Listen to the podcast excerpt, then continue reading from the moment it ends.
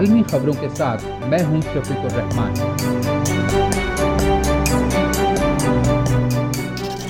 NATO کی روس کو ہتھیاروں کے پھیلاؤ کے خطرے کے حوالے سے مذاکرات کی پیشکش۔ نیٹو نے کہا ہے کہ وہ روس سے ہتھیاروں کے کنٹرول اور میزائلوں کی تعیناتی کے بارے میں بات کرنے کو تیار ہے، لیکن ماسکو کو یوکرین کے نیٹو اتحاد میں شامل ہونے کے عزائم پر ویٹو کرنے کی اجازت نہیں دے گا۔ اسٹولٹن برگ نے ایک نیوز کانفرنس میں کہا، یورپ میں نئے مسلح تصادم کا خطرہ ہے۔ نیٹو سیکرٹری جنرل کا مزید کہنا تھا کہ ہمارے اختلافات کو ختم کرنا آسان نہیں ہوگا، لیکن یہ ایک مثبت علامت ہے کہ نیٹو کے تمام اتحادی اور روس ایک میز پر بیٹھ کر اہم موضوعات پر بات کرنے میں مصروف ہیں۔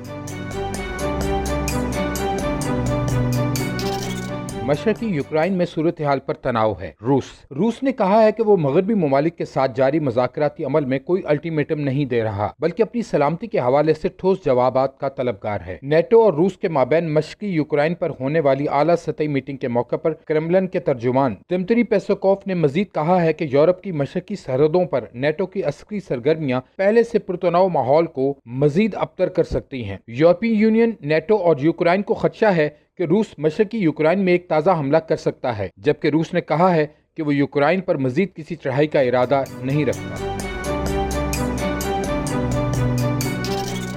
ہمارے پاس وافر یورینیم ہے، جسے تجارتی مقاصد میں استعمال کریں گے۔ سعودی وزیر توانائی۔ سعودی عرب کے وزیر توانائی شہزادہ عبدالعزیز بن سلمان نے مادن کمپنی کے قیام کا انکشاف کیا ہے تاکہ بیرون ملک درکار وسائل کو محفوظ بنایا جا سکے۔ ریاض میں منعقدہ بین الاقوامی کانکنی کانفرنس میں اپنے خطاب کے دوران وزیر توانائی نے کہا ہے کہ ہمارے پاس یورینیم کی بڑی مقدار موجود ہے اور ہم اس کا تجارتی طور پر بہترین استعمال کریں گے۔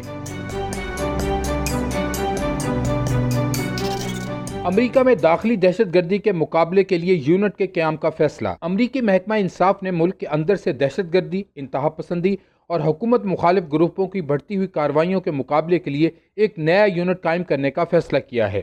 یہ بات نائب اٹارنی جنرل نے اراکین کانگریس کو بتائی۔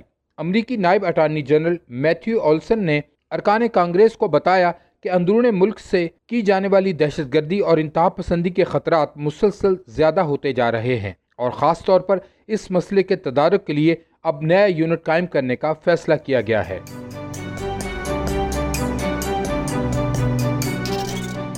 مصری صدر کی یورپی ممالک پر تنقید۔ مصری صدر عبد الفتح السیسی نے تارکین وطن کو پناہ نہ دینے کے یورپی فیصلے پر تنقید کی ہے۔ بدھ کے دن انہوں نے کہا ہے کہ خطے میں غربت، جنگوں اور مسلح تنازعات کے باعث بے گھر ہونے والے کم از کم چھ ملین افراد ان کے ملک میں پناہ گزین ہیں۔ السیسی نے کہا، نہ تو انہوں نے ان مہاجرین کے لیے دروازے بند کیے اور نہ ہی انہیں کیمپوں میں پابند کیا۔ یہ امر عام ہے کہ قاہرہ نے مراعات کے عوض یورپ کی طرف مہاجرین کے غیر قانونی سفر کو روکنے میں کلیدی کردار ادا کیا ہے۔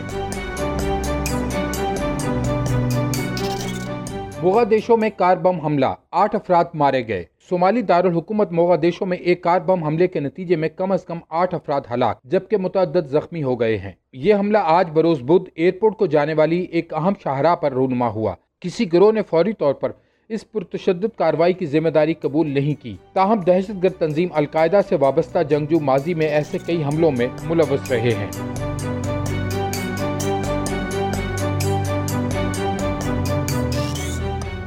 مزید خبروں کے لیے وزٹ کیجیے کے نیوز ڈاٹ ٹی وی۔